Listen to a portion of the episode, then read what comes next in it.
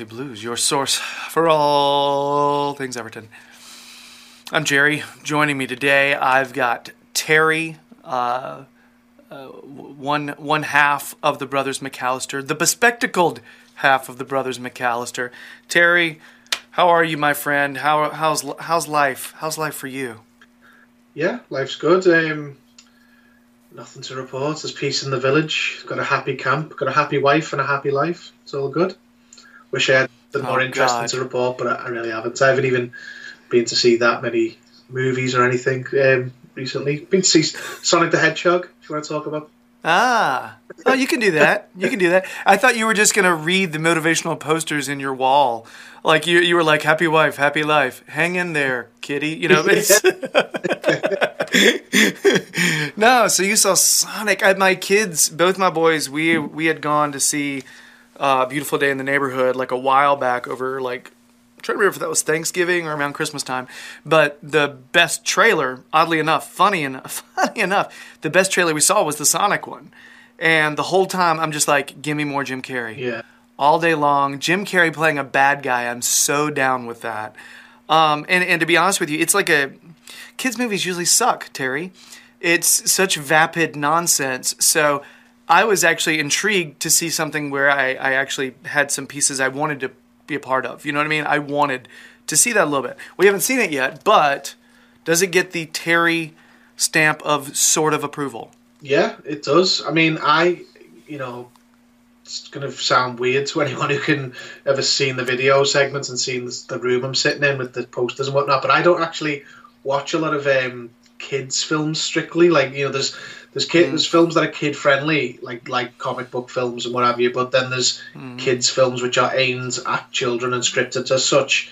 So I don't see many of them. So I, I thought it was uh, it was really good. Obviously the big thing about the I mean I'm quite biased as well. I, I grew up a Sonic kid. I, that was right my you know era, my age, like the Mega Drive and favorite. I, I didn't have a Nintendo console. Uh, my brother had a N64. I was old enough to have a SNES or a NES, but I had the Mega Drives because I could only have one. Because back then you, could, you, you had to choose. You couldn't get everything.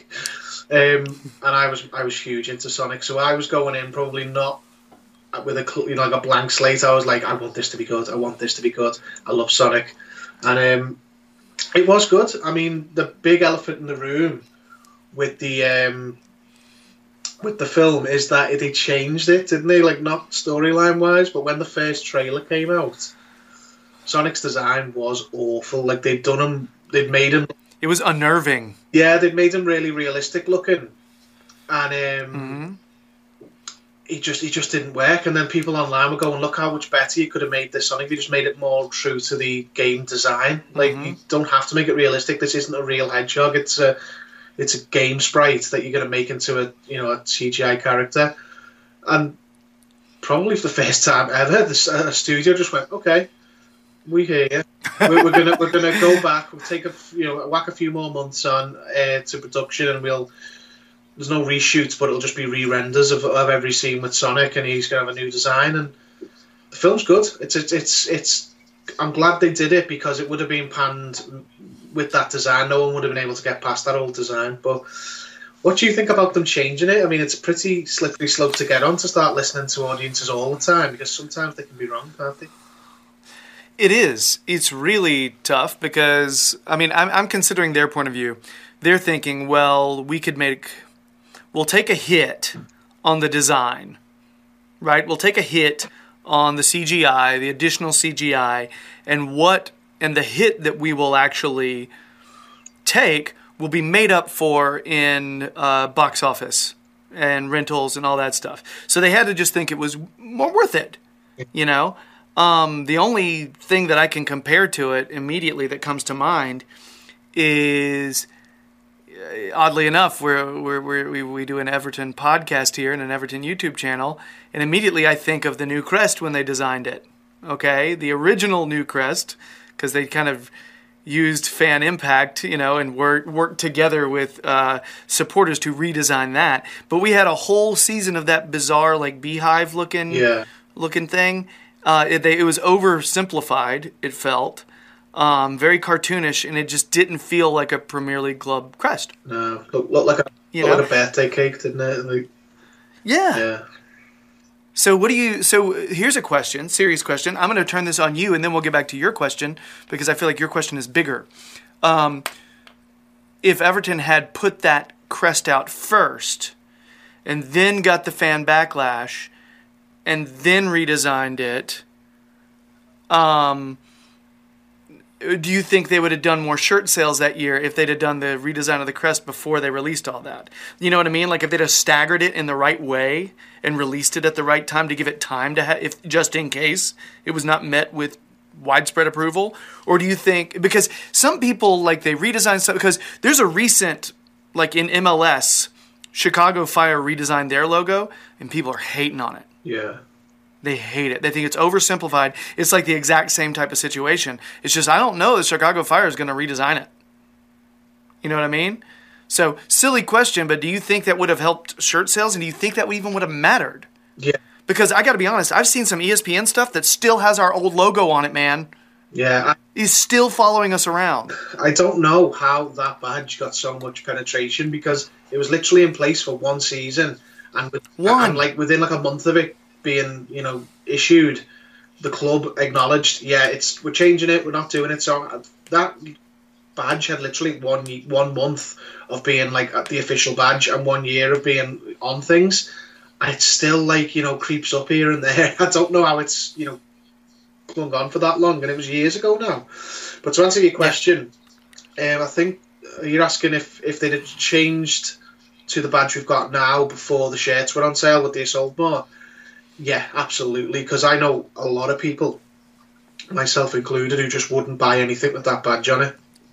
It was that bad. It was awful. Like I'm not. A lot of pe- some people don't like change and don't want to change badge, and there's some people who, who would have preferred to just keep the badge we had before that, to, rather than change it mm-hmm. at all. And I understand that, but I, I don't think this was a case of that.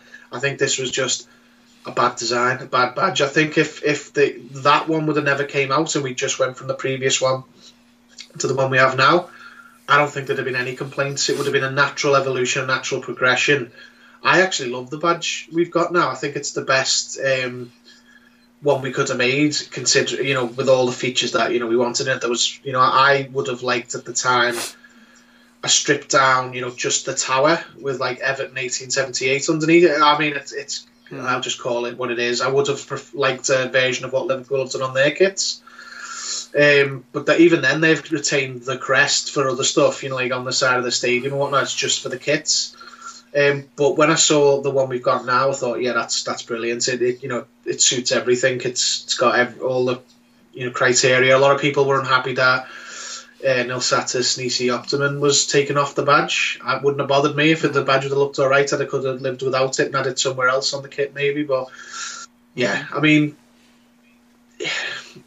if it had been a better badge, I think people would have got over it. It was just a, it's much like the Sonic design. It wasn't that it wasn't what people wanted. It was because it was really bad. There's a line you can cross. Mm. You know, you you don't have to like try and please everyone, but you've got to please somebody. You know, like then those that badge and that Sonic design didn't please anybody. To me, it, like it didn't look like a club with tradition. No, no, you're right. It, it just it didn't even look like a club badge. It looked like like a Fisher Price kind of, you know. I don't even know if I can mention. can I? Uh, probably not. But uh, it, it didn't. I, I didn't know where you were going to go with it, so I was no, curious. no, further, believe me.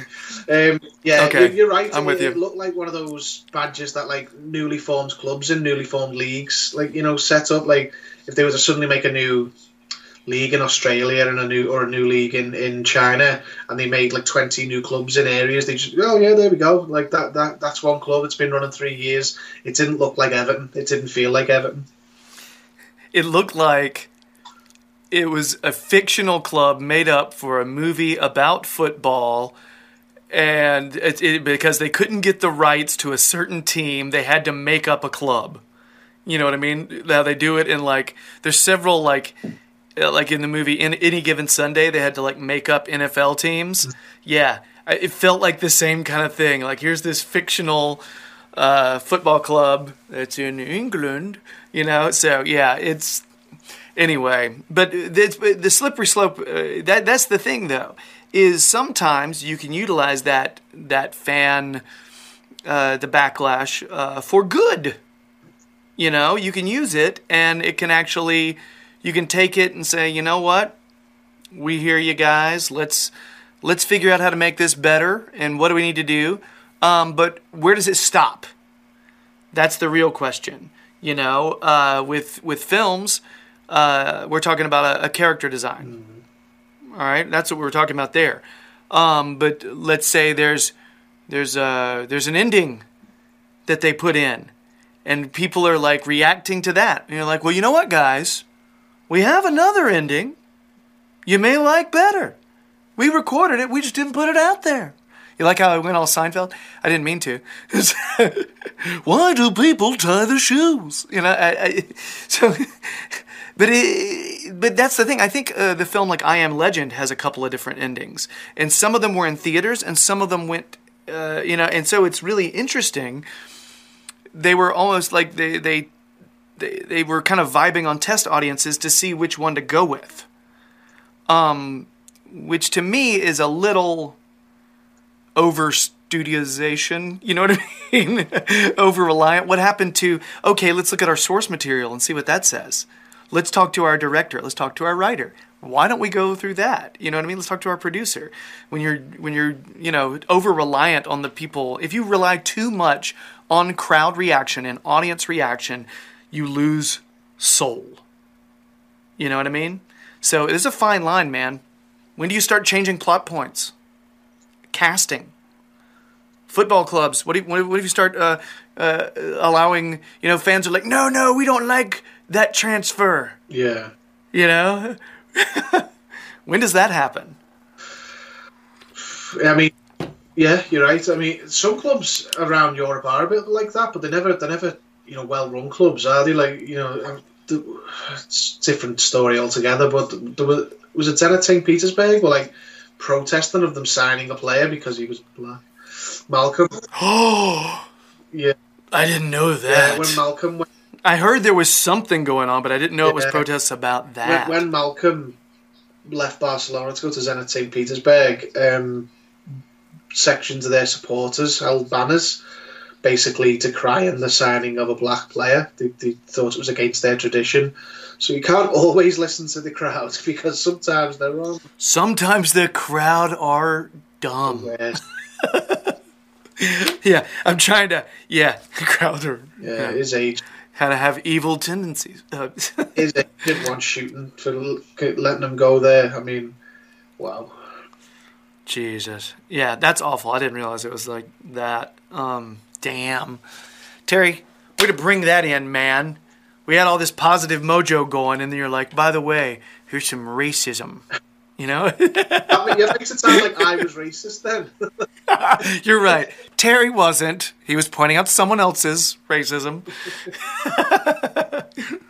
Mm. Okay, we both went in for a, a sip of coffee at the same time. So yeah. All right. Um, so we should continue talking on on that bombshell. Uh, we're gonna move on. Uh, for people listening via podcast, um, you know, here's the way it's gonna look. Uh, Arsenal extra time. That's a match that happened this weekend. I don't want to spoil it for all you people who've been recording it, so I'll wait until the section to spoil it for you. Um, and then we're gonna talk about Sigurdsson. Well, I don't even know who that is. Um, I mean, I watched the game. I don't know who Sigurdsson is. That's weird.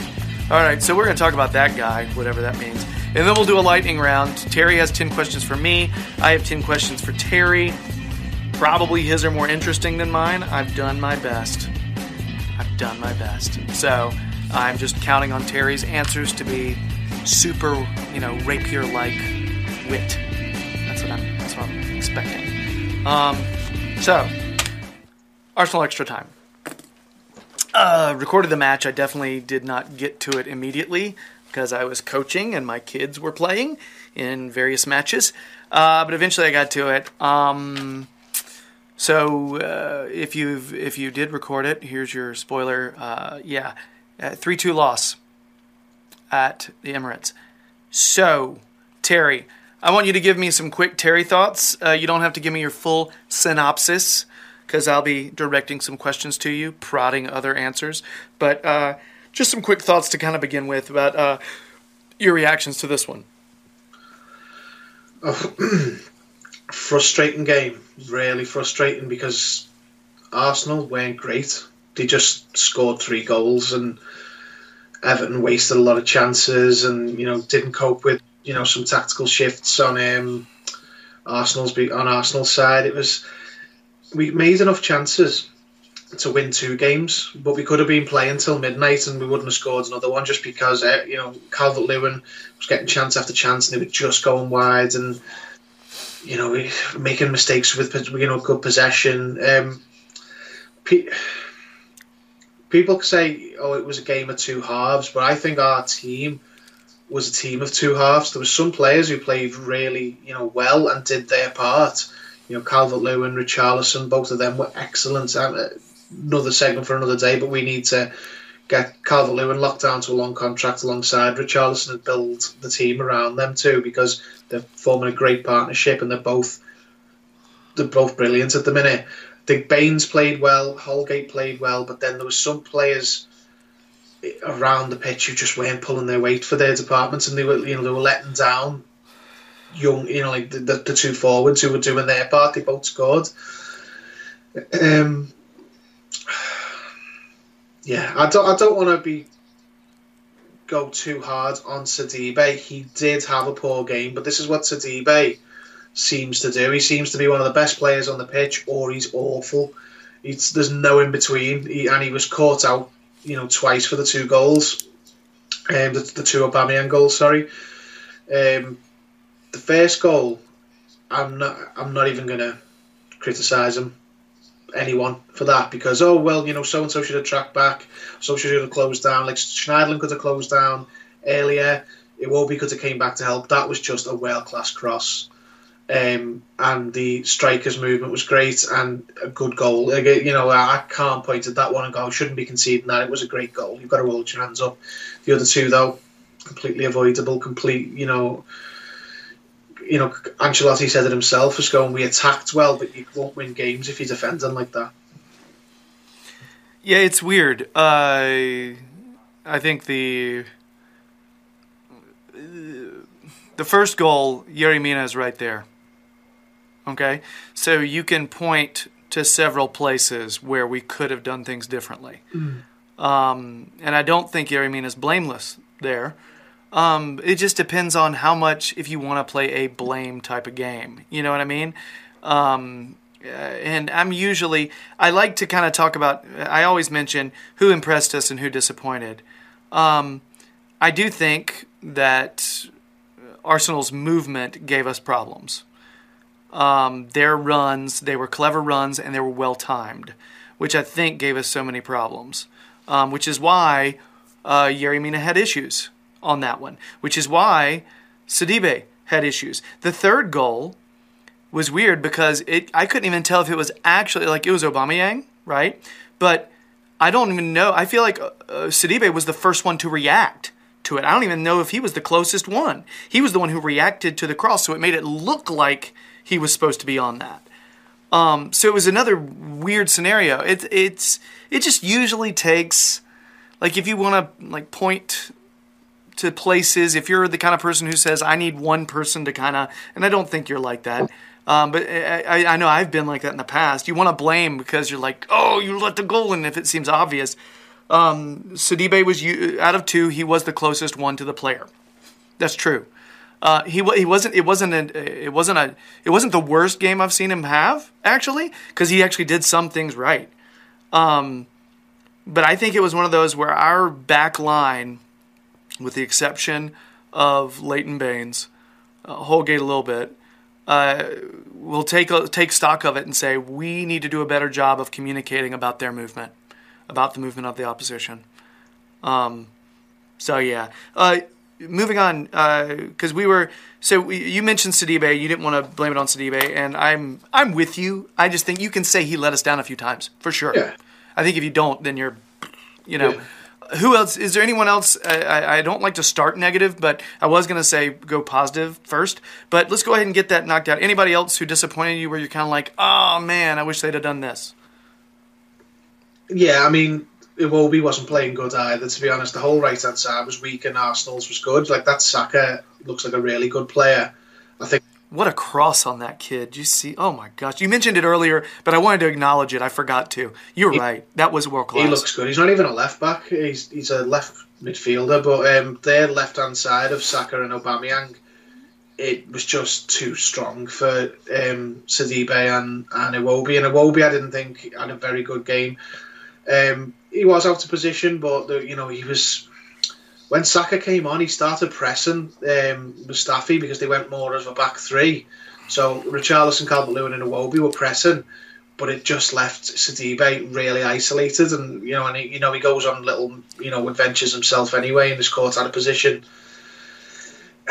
It's it's a frustrating result because Arsenal were there to be beat, and when you know they weren't very good on the day. They just scored some crucial goals at crucial times, and it was a good opportunity to you know get that you know statistic out, out of us of you never you know not winning away at Arsenal and, and what have you. But the performance, the, the way pluses to take from the performance, it's it's difficult to see because everyone's like you know built up for a you know two weeks and what have you. Say, oh well, you know we're in the European race and all that, and we still are. There's, we've still got all the teams around Yeah. us to play. It's not like oh we need to win that one and that's it all the teams around us still to play. A lot of them need to play each other. It's gonna this table's going to change a lot in the next few week- you know several weeks going forward. Yeah. But most of all, you've got to just take each game as it comes. Ancelotti is still looking at these players and sussing out who can play in a 4-4-2, who's good enough, who isn't good enough. You know, the, the mentality has shifted. The team didn't give up. It didn't come off for them, but they, the, the, a lot of the players were still in it. Like, how, how often would we have just being out of the game completely under Silva? Um, one thing I do hope we correct is how often we concede in quick succession. Whenever we concede one, we're always liable to concede a second straight after. And we did that, I think it was like five, six minutes after one goal, we conceded the other. But we got ourselves back into it, and, you, you know, we unfortunately conceded straight after half time, but the spirit was still there. It was like Watford, where we didn't feel like we were out the game after we conceded. Right. And it's easy to forget now that we didn't actually win a game from being a goal down under Silva at all. And I know we haven't won one, Yeah. but the, it's chalk and cheese when you look at the body language of the players and well, a lot of the players, not all of them. Yeah, you can just see. You see, all right, where, where's the problems? What's Carlo, you know, got to address? And you go, okay, strikers good, a lot of defenders good, midfield needs work because we played the three central midfielders, Delph, Schneiderlin, and Sigurdsson. And they didn't, they didn't have particularly good games. I actually thought Delph wasn't too bad. That's not to say he was good, but I don't think he was as bad as he's been in other games. And I think Agreed. I think you know that just the three of them aren't really you know game changing players. But when Gomes came on, you saw what we've been missing: just that composure, that passing range, that you know over the top through ball he put through that pass hit for Richarlison. But the keeper had to come out. The keeper had to rush out to him high up the pitch to, to clear. Mm-hmm. If we can get Gomes, you know, bolted into the team and keep him there and keep him fit, it's going to have a just completely different complexion on how we can play because got Yeah. more options ahead of him to pass to now. He, he can look at two strikers who can you can receive the ball off him rather than just one, a static number 10. You can Gylfi Yeah. Yeah. It, I was thrown off by the lineup. I was thrown off by the lineup. It threw me off. Like I know Paul actually called. He thought that uh, Ancelotti would go with Iwobi on the right. Uh, but to be honest with you, I, I look at that lineup and I I'm not sure about the entire the midfield, like uh, the the wings you have. You got Sigurdsson kind of playing on the left in a way. And I guess the inference there is he likes his guys to his wingers to cut in and play a little more centrally sometimes. So I get it. It's just a strange choice. You know, did he just and I think he didn't want to bring it was either that or start Bernard. And I think he was thinking, I want to be able to bring Bernard off the bench because bringing Sigurdsson off the bench is a strange energy shift. So that's the only thing I'm trying to make sense of it, and and I feel like it makes sense thinking about it like that, you know. But what are your thoughts on that? And then at some point we should bring up uh, the most the most uh, you know amazing man in the world, Andre Gomes. I was surprised by the lineup just because you know he, he's playing Sigurdsson on the left when he's got it, the two left-sided players fit. He's got Iwobi and um, Bernard. Um, yeah, this left-hand side of the four-four-two isn't like a left winger. You know, the right winger, the, right midfielder tends to be a winger like Walcott. Um, but I was surprised because even even in that sort of you know left midfield slash ten role, that Bernard and you know Iwobi can play under um, under Carlo. I still don't think Sigurdsson's got the mobility to do that, and you know. I don't either. You, you know the game brought that out. Gary Neville on the uh, commentary in the UK was pointing out Sigurdsson, uh, saying he, you know, he doesn't seem to be trying. He, he's walking up the pitch rather than running when the centre backs get the ball and we're trying to build up. So he didn't suit it. He didn't suit it at all. And in central midfield, you know, Schneiderlin and Delph, you know, do their best, but they, they're very limited players in a 4 4 2. Schneiderlin, you know, was had his two good games of the season now and he went back to form. And Delph wasn't spectacular, but he, I found he was better than in, in, previous games. But let's be honest, just not getting himself sent off and not giving away fouls for goals is an improvement on how he's been playing. But yeah, I, I felt sorry for Richarlison and Calvert Lewin. They both did their job and they were both playing really well and they both pressed and they both were making chances and everything. And then I just think the midfielders, you know, let them down. They weren't playing up to their level. Iwobi not got the same issues as the other three, but he was out of position. He just wasn't having a good game. He wasted a really good chance, so he needs to get it on target early in the in the yeah. first half, and that could have put it to bed. We'd have been two 0 at that point. Yeah. Uh, Either that, or he could have played it across to one of his teammates. He had like yeah. two teammates in the middle. He had two players in the middle, just over there hanging out, reading yeah. the newspaper. They were just so, so wide open. Still, some of the older way day problems of lack of composure and not taking chances, but there was an improvement in mentality, and you know we weren't just out the game the second we went a goal down, which is so often the case. It was the so you know there's yeah. pluses to take, and I'm not too upset about the Premier League table because it, it's everyone plays each other, and we're all really really tight in points. So in three weeks it could be a completely different complexion it's just not. You just don't know with the league this year. There's only two positions in the whole league which are nailed on. That's number one and number twenty. Yeah. Uh, last question.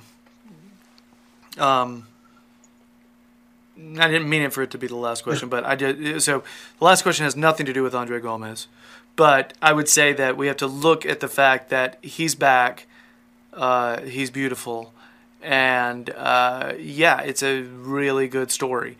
Um, and we are better with him.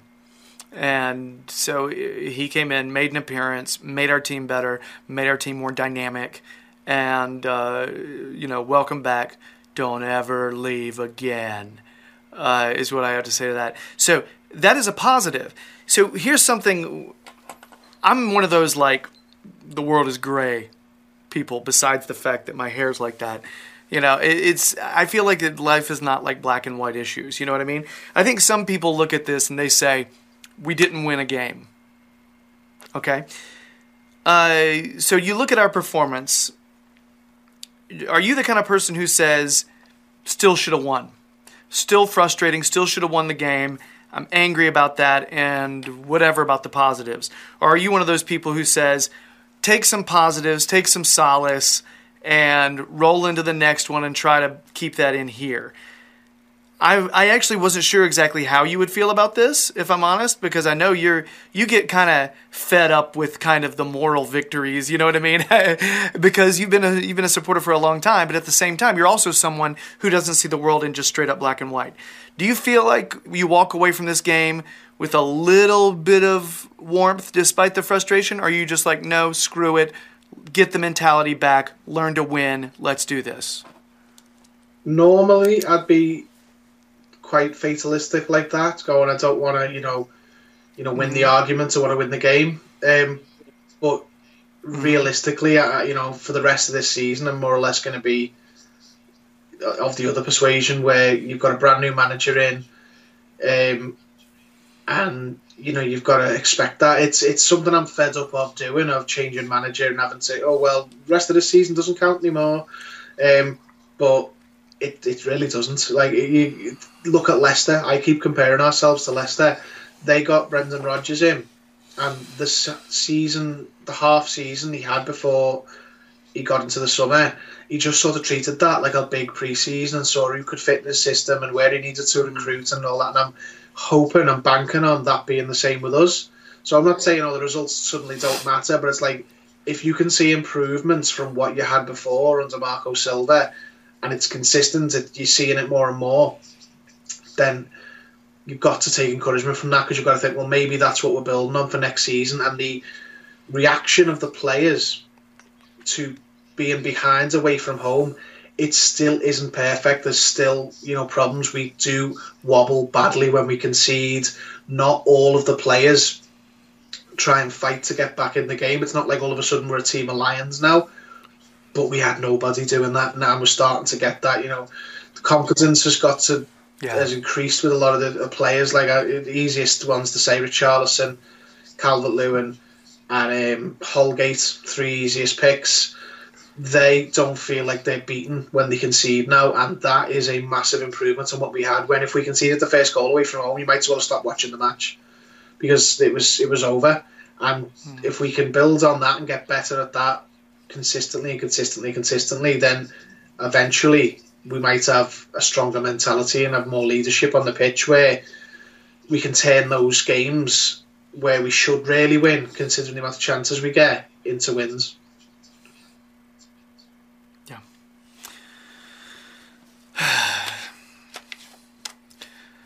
Yeah, I I've been grappling with that question. I think it's it's one of the reasons why I put that up on my whiteboard there.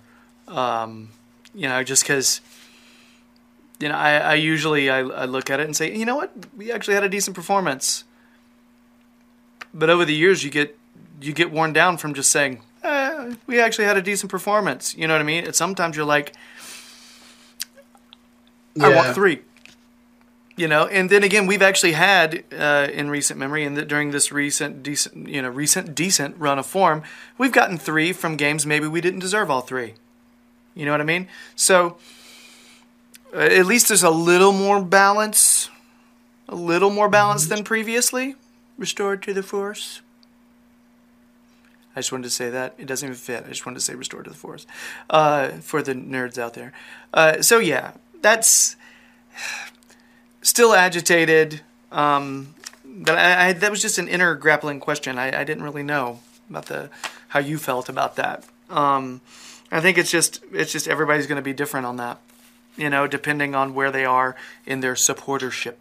If I if this happens fandom. this time next season, then I won't feel the same because a lot of time will have passed with this manager and new players, and whereas you know uh, you do have to sort of hit the reset button when you change manager, especially if you change to your first world class manager in many years because you've got to give him the benefit of the doubt of time. Mm-hmm.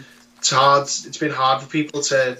And I was one of the ones saying give Silva time, but I can understand a lot of people going, well, why? Why does he deserve time? This manager, no one could say that. They need to give him time to see if he mm-hmm. can, you know, sort out some of the issues Everton have got. Did you see his face when we conceded after half time? Welcome to Everton, Carlo Ancelotti. It's just like- he must have been thinking, Yeah. these guys have been shit for years.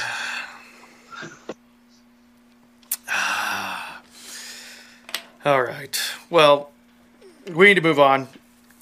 Uh, we do have uh, our next segment is about uh, Sigurdsson. We kind of got into it a little bit. We're going to talk more detail about Gylfi Sigurdsson in our next segment.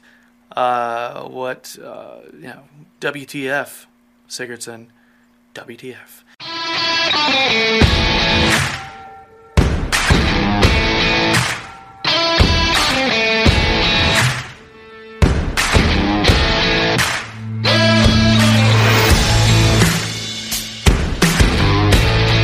So, gotta get a third person. This is Schmary.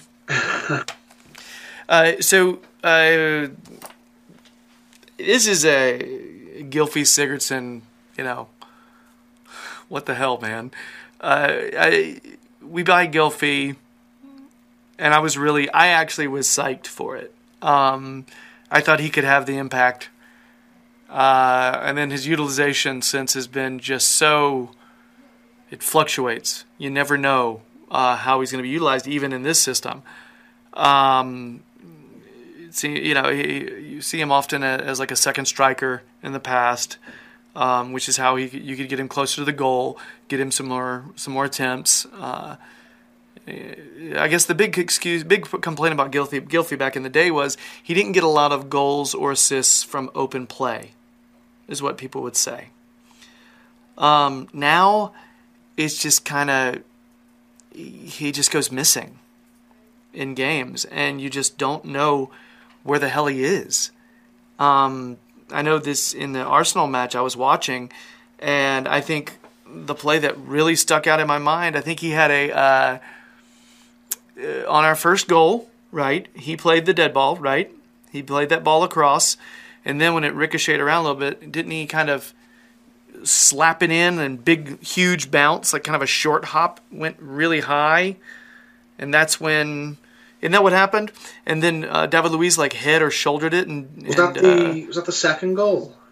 I think was it the first or the second? I think it was the second. Am I combining two goals? Yeah, uh, he, he, where he kicks it into the floor and it and it. That's what I was thinking of. Yeah, I think that's the Richarlison goal. He does put the set piece in for the Calvert for the Lewin first. goal. Yeah, it yeah, bounces up off a defender who's marking Mina, I think, and then with the loose. yeah. Yeah, Oh, it was. I mean, it was. Uh, David Luiz goes up, and uh, oh, oh, hold on. You're still talking about the other one. Never mind. yeah, yeah. I, th- I think you have to think you've merged the two goals, but um, I've I've made this bizarre hybrid goal. yeah, yeah. He um he, he did take the free kick for the for the first goal. Yeah. You are right. So, so technically, he had an impact on both goals in one way or another. He actually did. He didn't get the assist on the second one, but he like I don't think did. you can count that because he literally tries to shoot and shoots at the floor, and then very luckily it bounces up and Richarlison takes advantage. He's he's or like it like I think Mina t- hits it briefly and then Richarlison hit it. Yeah. I think it was like so he he got a bizarre like second assist if you even are down for that kind of stuff or if you even count that kind of stuff which I don't really uh, so but I'm struggling I, I'm trying to give him a little bit of credit but I'm struggling to. it's a lot of hair splitting it's grasping at straws it's basically saying you know okay so technically he had some impact in the game you know but he was lined up on the left and I think you and I in the previous video we were basically talking about how uh, if you've got Iwobi or Bernard, you could line up on the left or Sigurdsson. Which one is a more natural fit at the position? The two former suggestions every time. Sigurdsson doesn't make much sense there. Um, I feel like right now the only place he makes sense is at that uh, attacking center mid position. It's the only place he makes sense, and he just goes missing for long periods of time. So what are we gonna do with this guy, Terry? Is this is, is this a uh, he goes out on, out on loan somewhere in the summer, and that's probably he's just gonna be out on loan forever? But it seems like Ancelotti kind of likes him. I mean, the best place for him would probably be the bench, but like rather than on the in the middle or the left. But yeah, he's he's he's like a shell of his former self, isn't he? And it's not just with the change in formation. He was poor at the beginning of the season when he was number ten in a four-two-three-one under Silva. His goals have completely dried up. His assists have dried up for the most part, and he's a passenger. His legs have gone. He, he doesn't contribute hardly anything to the team there's there's clips of him again. It's not the first time he's done it either. Of when Everton are in possession, and he, instead of showing for the ball when he's in good space, he's pointing away like, "Don't give it to me, give it to someone else." He'll like point it like the centre back when the fullback's got it, rather than to himself when he's under no pressure. He, I, it's he, he he used to be such a quality you know player. And don't get me wrong, even back in his in his pomp, I don't think he'd have suited an um, a four four two in the position he's playing. But now he's just he's he's moving into that territory of you know need, you know high priority to get rid of, and I don't even know if, how we would. He- he'll be similar to you know the likes of Schneiderlin or even Bolasie, who, who the price we paid for them and the wages they're on are prohibitive to selling them. I don't. I think he could do a job um, for you know several teams, but not for those wages. They're not going to take that. You know what I mean? So Right. now that Andre Gomes is back and you know you know you know gripping wood, not just touching it, like he stays fit and doesn't get injured again. Yeah. I think Gylfi will probably find himself out the team now. I mean, I, I do hope so. I, I agree with you that Ancelotti seems to have liked him so far, but now that he's got the option of a much better playmaker, a much better footballer in Gomez, might not see as many chances for Gylfi because he has been a ghost for the for so many games this season. And the good thing about the four four two is that you can't really hide because not from not from people's eyes anyway. You can you can see when one player isn't pulling the weight it's very easy to understand. Whereas when you've got like you know congested midfield areas and they're doing specific jobs, you you know well. It's like that at the World Cup. Like no one really understood the job Raheem Sterling was doing for the team because he because he wasn't scoring a lot of goals. You can't say that in a four four two. Every you know everyone's job. You know you know where they're meant to be, and, and is just being exposed as being a very slow, very low impact, poor player these days. He's, he's completely changed overnight. He was never like, you know, he was he was never, Uh, you know, get the game by the scruff of the neck type player. But he had quality, you know, quality in his boots. The, you know, the, some of the goals. He wanted the ball. Yeah, he he used was- to want the ball. He was dynamic. Like he'd get the ball. He wouldn't sit there and go on zigzagging runs, but at the very least, he would sit there and co- combine with other players, make a run up, and he'd be dangerous from around the top. Like you saw him take chances. I feel like what you've got now is a player who's gotten very stale in both his attitude toward, you know, and in playing style. yeah, well, He's just basically, I, I- think his time at the club is probably up. I think a lot of supporters think that, but I, I think from you know the vibe you you know you, you get from the you know the, the wider noises of the club, it is time might be up. Not not something so obvious as you know well they don't like Gylfi Sigurdsson, but you saw at the AGM that um, Brands wants two players for each position. Now in centre mm-hmm. midfield, I wouldn't be surprised if they added an extra and had five central midfielders because you're always going to get you know at least one injury in a position like that. So so when you look at that and then you, you put two and two together and you realise Ancelotti's probably going to want his own player in there because it's such a key area of the pitch. So then we've already got six central midfielders. Add another one. There's seven. You need five. Two have mm. got to go, and I, I think the likely candidates are going to be Sigurdsson and one other. Maybe it's Schneiderlin. Might be Davies out on loan. Might even be Delph. But uh, for my money, I, I don't think there's any scenario where Sigurdsson is not one of the players who they're trying to shift from that central midfield position to make way for someone else. It's just about whether we can shift him Yeah. because if would you buy him on the strength of this season where he's contributed nothing, he's not scored many goals, he's not made not made any impact on stats, and every time he's seen on television, he's awful. Like he's not showing for the ball, and it, Gary, I said in the last segment, Gary Neville on on uh, TV, the TV coverage in the UK was giving him a pretty hard time because he doesn't obviously watch every Everton game, and he was must have been looking at him going, "What yeah. the hell is this player doing?" He's so uh, disinterested and so lazy looking, and he's been like that all season. He's he's just not been the player he was. That's the thing I always really used to appreciate. You could see the work he was putting in. You saw work rate. You saw his pressing, the work he was putting in without the ball. He used to be really, really active without the ball. You know, either on, on defense or attack. Um, and you saw someone who you admired the you admired uh, what he could pull off, despite not being the quickest player on the field.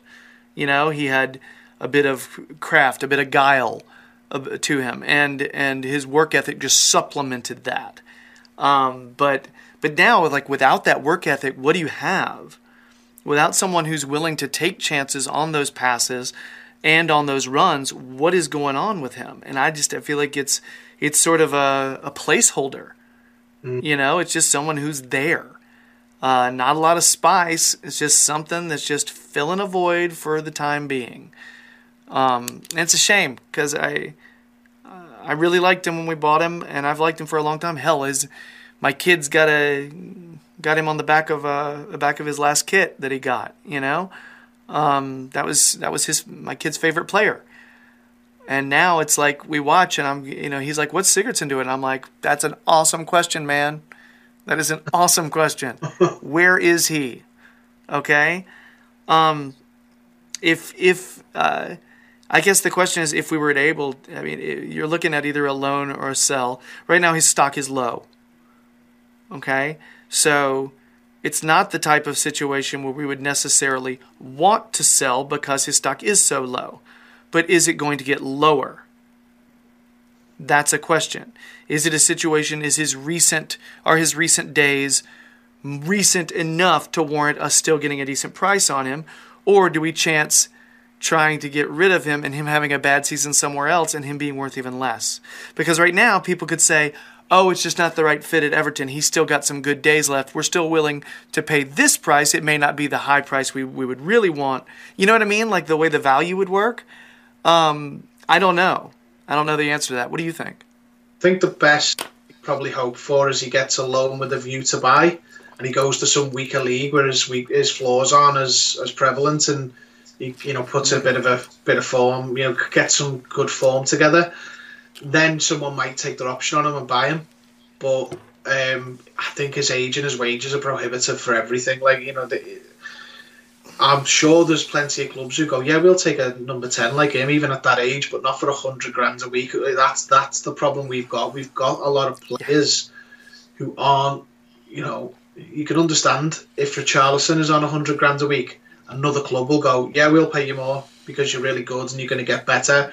Whereas if Sigurdsson's on the way down, as best years behind him, the clubs that will benefit from him as a player can't afford that. This is really the peak of Sigurdsson's career now, and he's about to you start heading downwards. I think if we get Europe, I don't think we'll even entertain selling him. I think you know, I could see a scenario where they keep him for like you know he'll play the Gomes position in in Europe mm-hmm. because he you know it might be a little bit easier for him in Europe because this the, the pace is slower. It's not as physical. I still wouldn't, but I can see it potentially happening. Mm-hmm. I don't know. He's he's just he's cut. He's a waste of space at the minute. Every time he's on the pitch, he's just invisible. He doesn't contribute anything, and it's getting to the point now where uh, if it, he's he's gonna, I hope he doesn't play again. I hope we're so I hope our options now We're at the point where we don't need to use them other than coming off the bench. And I'd honestly prefer to see Tom Davies coming off the bench than Sigurdsson at this point. Hmm. Yeah, especially if his heart's not in it. Because at the very least, with Tom Davies, you know his heart's in it. Yeah. If, if if this was a FIFA football manager type affair, Sigurdsson and Schneiderlin for me would be the two be on the transfer list going, yeah, we've you can't play anymore. We've and it's the two players like it's I haven't forgot that disgraceful FA Cup derby exit where those two were the way. I mean, I don't want to dig into Schneiderlin again on this one because this is a Sig- Sigurdsson segment, but you know the two of them, they're not good enough. And Sigurdsson is it's it's more surprising for him because he spent last season nowhere near the, the list of get rid because he was an important player and he was you know the second highest score, goal scorer and or joint first or whatever it was. Crucial player, and overnight he's like on everyone's sell list, and there's a reason for that. It's the way it's his own doing. Yeah. yeah, this is one. This is one I'm not a huge. Uh, I don't like saying this stuff because I, I feel like there's some there's still something left in the guy. I just I I get the vibe that maybe he's just not where he wants to be to uh, to be able to actually kind of make that happen. Um, he doesn't seem like uh, like he's excited to be here anymore. And I mean, if that's the case, I mean, he he just doesn't come across the kind of guy though who would let that affect his professionalism. He doesn't seem like that kind of guy. You know, some people they pout and their head goes down. You know what I mean? And you really don't get much from him ever again. I feel like he's still present. He doesn't seem like him. That's what the whole thing doesn't make sense to me. Like I wonder if there's something else going on, or if it's like you said, uh, if he's just getting older. I mean, maybe, but I've I've seen before when players have, uh, you know, they they they either the legs go or they you know they've st- they've stayed one season too long or it's just they've lost it. It, it happened to Sylvain Distin. It happened Mhm. to Tim Howard. It's happening to Sigurdsson, I think, where he's just uh, he's gone from uh, you know double figures goals last season to being one of the weaker members of our midfield, and it- that's not just with the change of formation. As I said, he's you could explain it away if he'd just gone poor recently because he's not the type of player who plays in a, uh, a 4-4-2 but he was poor all season before that when he was playing as a number 10 his preferred position. He was even worse than I'd even, I could even say.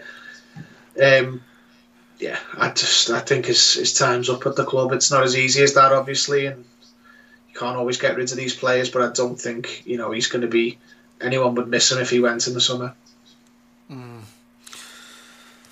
Oh man. Well, not a huge fan of these kind of seg- segments where we I feel like we're being like super negative um, in terms of uh, outlook. Because frankly, I would be super happy if he kicks in gear and all of a sudden he's back to being the Gylfi Sigurdsson I, I want him to be. And I'd be curious, uh, like what would what it would take for, for something like that to happen, or if this is something because because I, I watched this weekend's match this morning, which explains why I got kind of discombobulated over uh, over the goals because I watched it all this morning and I've rammed my whole work work day into one big thing. Um, and, and I didn't watch it just to watch Sigurdsson. You know what I mean? I watched it to watch as much as I could, and I'd be curious to see to watch just him. You know, because I don't watch every game just to watch Sigurdsson. uh, you know, I try to keep my eyes not just on the ball because that's a big part of the game is away from the ball. If you just watch the ball, then let's be honest, you're missing a huge part of the game, huge part of the match. Um, but uh, I'd be curious to watch a match and just keep an eye on him, see what's actually happening. Because I would like to be fair. I do want to be fair, but I don't know. It could be we are being fair. So. Anyway, okay. Anything else on this man? No, I mean, there is there is a way back. Like he, he's he, the way he played at home in, in the home match against Chelsea. If he could do more of that, he, he didn't even score or anything like that. It was just his effort and his commitment. If he could play like that, no one would have a problem with him. He's still a quality footballer, but you're just not seeing it from. So they, he's not, you know, a no hoper type player. There is a way back for him, but it just doesn't look like likely at the minute. Yeah.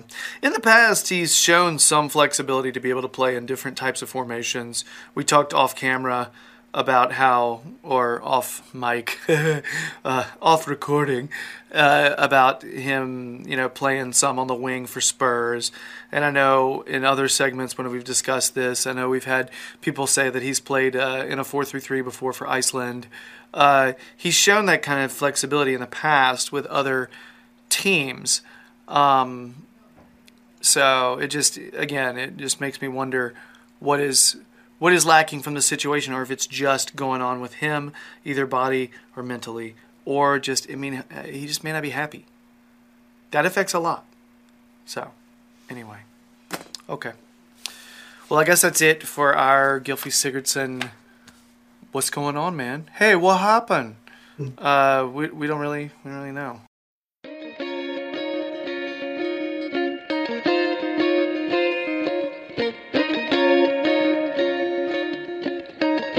All right, insert crack of thunder. Yes, that's how we know that this is the time for lightning round.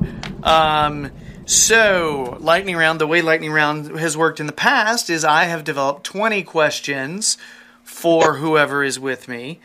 And so what I'm I am doing at this point is I am only going to give 10 to Terry and Terry has 10 prepared for myself. Now, do we have a track to close out the show? Not yet. We're going to have to figure that out as we go along. But I've got 10 prepped questions here and Terry's got 10 and they're supposed to be quick answer questions. Very, you know, simple to uh, to figure out, and uh, nothing too too tough. And it's supposed to say a lot about our personalities and whatnot. Um, yeah, hence the name Lightning Round. Hey. All right, so Terry, do you want to go first? Do you want to ask me questions first, or do you want me to ask you first? Uh, I'll ask you questions first, if you don't mind. That's the way Paul did it. Okay. Yeah. All right, so uh, I guess uh, I don't know what kind of lightning round music we got here. Hopefully, it's something uh, super interesting and uh, provocative. All right, and uh, whenever you're on, Okay. Number one. What's your favourite breakfast food?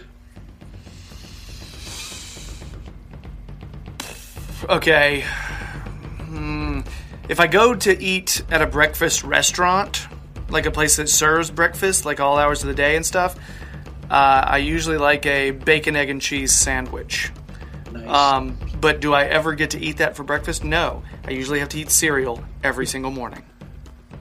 Favourite dinner food? Uh, I like duck. Oh, yeah. Duck, mid rare, crispy skin, some kind of sauce. Nice. That's my jam. Strong opening, two questions, two answers there. Your favourite holiday in the American sense of the word holiday, so Halloween, Christmas, etc. Halloween. Halloween. Halloween is so fun, man. Halloween, I, I used to like have a lot of fun making my own costumes and stuff, and for some reason, it was just that was always my favorite. I always built up Christmas into some bizarre thing, and so Halloween was always you got to be a little dark and weird, and that's always good for me. I mean, you've talked to me before, you know that's how I am. Your, fa- your favourite place to vacation? Or vacation? Ugh. Places that I've gone or places that I would like to go. no, places you have gone, because I want to know somewhere you've been and you liked it a lot. Okay, um, I had a similar question that Paul asked me last week. Okay, and I said Chicago, Illinois. So I will I will give a different answer to this one. Okay, um, I really enjoy going camping with either my wife or my kids, uh, to all of us together, in the uh, mountains of North Carolina. Where we can just put, pop up the tent and do a ton of hiking and a ton of reading and just like to chill by the river and yeah so it's a different answer than i gave paul uh, we just do we just do a lot of hiking a lot of camping during the summer when there's no uh, no soccer games that the kids have to be playing because Nice. there's always soccer games Sounds really good. What's your favourite animal? mm, the gray fox Nice. It comes with a personal history story that i can't give it right now Is that it's because time is that because you are a grey fox? See, I've heard that before because because you have gray hair, Jerry. No, it's it's uh, uh, me and my dad like freed one from a trap one time when I was little, and so I've got like a personal attachment to gray foxes. So, Oh, that's- yeah. Right. Um, f- more Everton related questions. Your favourite Everton player ever? yeah, I have to go Leighton Baines. Nice. He's just, you know what I mean? I'm just imagining, uh, you know, having him on your team, and he just seems like he'd be fun to hang out with. It just seems like a cool guy all the way around. Your favourite Everton kit, home or away, or third, or goalkeeper? Any? Gosh, man, this is tough. Uh, I know what you want me to say, and so I'm just going to go ahead and say it because I agree with you. It was my favorite. It was an Umbro kit. I don't. It was the. It was the second year, the second Martinez year when we when we hit Europa League Yeah. with the dark trim. Yeah. That was a banging kit, man. I love that one. It was the first kit with this current badge as well. That one. Yeah, and I will say the year before, I really liked there was a kind of a grayish kit we had with like a bizarre dark blue on that as well. I just didn't like the badge at the time, but it was a really good looking like it was like a third kit, I think. I think I know. It was I really liked that one too. It was one I forgot about until just now. So, what's your favourite other sport, if you have any? If you don't, I'll ask a different question. I do um basketball. basketball. Grew up when you grow up in North Carolina, you get a lot of basketball, especially college basketball, because Michael Jordan is from here, but is from North Carolina, by the way, and he played for the University of North Carolina, and so college basketball is like a huge thing in our in our state. So when you grow up, most kids have bizarre I'm going to be a professional basketball player kind of dreams. They don't think I'm going to be a professional footballer. No, that's not what they think. so yeah, that was that's probably the sport. Like I really love the NCAA tournament. That's one of my favorite sporting events during the year. Is in March. Actually, the college basketball tournament here in the states. It's worth it's worth your time. It's crazy entertaining.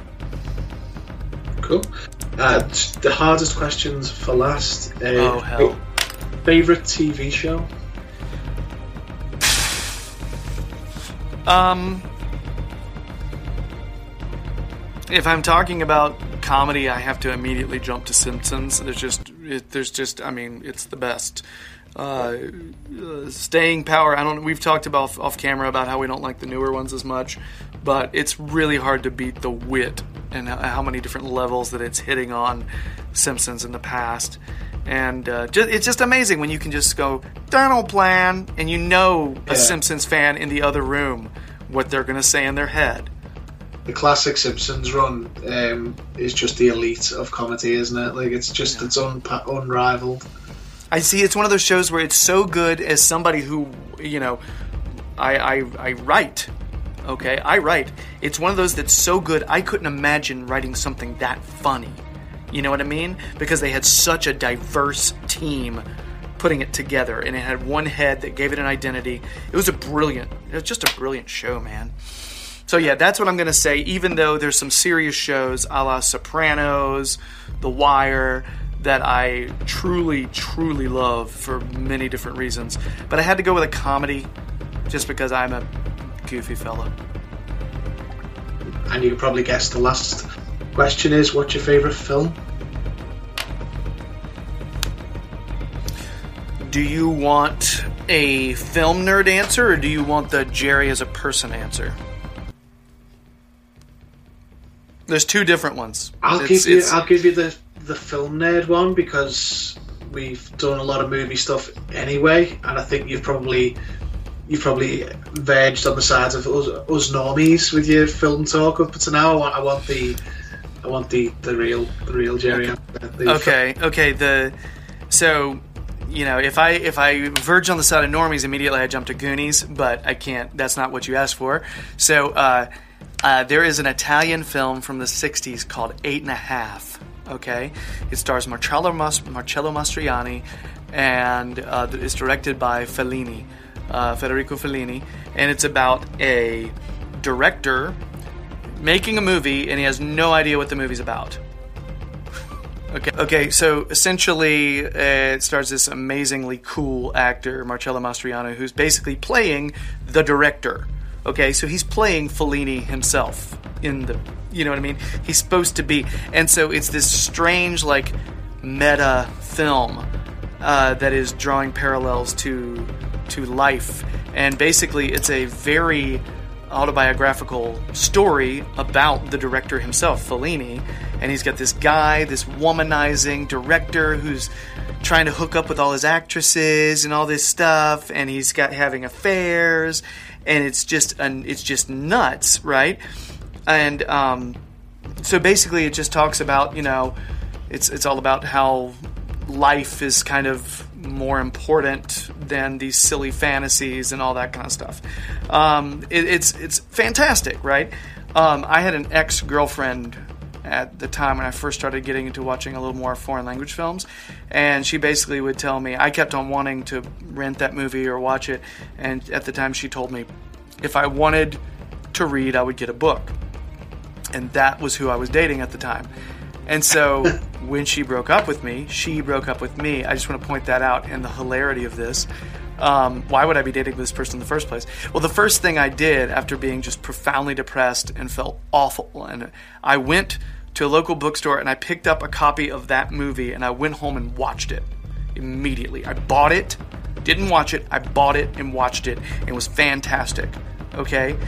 Fast forward to now, me and my wife both love that movie. We took the soundtrack that we found some of the music from the movie. We played it at, at a party at our wedding, and I, we went around high fiving everybody at the wedding to that music. It sounds very, I don't know, it's very Danny Elfman sounding. It's really like a circus, is what it sounds like. And it was like, I don't know, that movie has a lot of personal satisfaction for me, meaning to my life, Yeah. if that makes any sense. So, anyway, so that's there's a lot more to that story, but I kind of tried to abbreviate it because you know we have listeners. It's not just me and you, so I got to entertain everybody. So anyway, that's that's it for for Jerry's lightning round. Now we go to Terry. Okay, are you ready, sir? I am. I'm going to be more lightning than round, Oh. but I'm quite round. Well, I, I, I you quite slimming right now, my friend. You know. Uh, so let's begin. Who is your superhero alter ego? ooh, um, like my favourite, or who would mine be? Who's you? Yeah.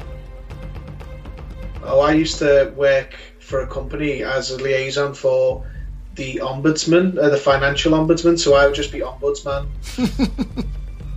Okay. adjudicate over, adjudicate over everything. Like everyone, make sure everyone's being fair. This that is not at all what I was expecting. I like that.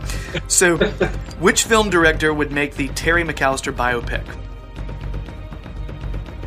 Ooh, uh, Quentin Tarantino. Not because my life's been like that, but I just. But like old Tarantino, not modern Tarantino. Uh-huh. I'd be played by Christoph, Christoph Waltz, even as a child. Nice. all right. What's your weirdest Everton superstition? Ooh, that's a good one. Um, I can't. It's not a, an uncommon one, but I I have to be in the ground before Z car starts, and I cannot leave until after the final whistle. Like I've, I have done it occasionally, and it just feel I feel awful for it, uh, but I just can't do it anymore. It's it's yeah. I get it. I'm definitely get that. Yeah. I have to be I have to be in the ground before and after each whistle. I can't I can't the whistle can't beat me. nice. So, uh, number four. Which would you rather go without? Meat or fantasy literature and films? Oh, fantasy li- literature and, and films. You could put, you could expel that, but you couldn't expel meat. You couldn't get rid of meat in your diet. Oh no no I, I got that the wrong way around. So yeah, um, I I need that more than I need meat because um I like meat. I obviously eat meat, but I could find I could give that up and substitute it with. Let's be real, probably cheese and bread.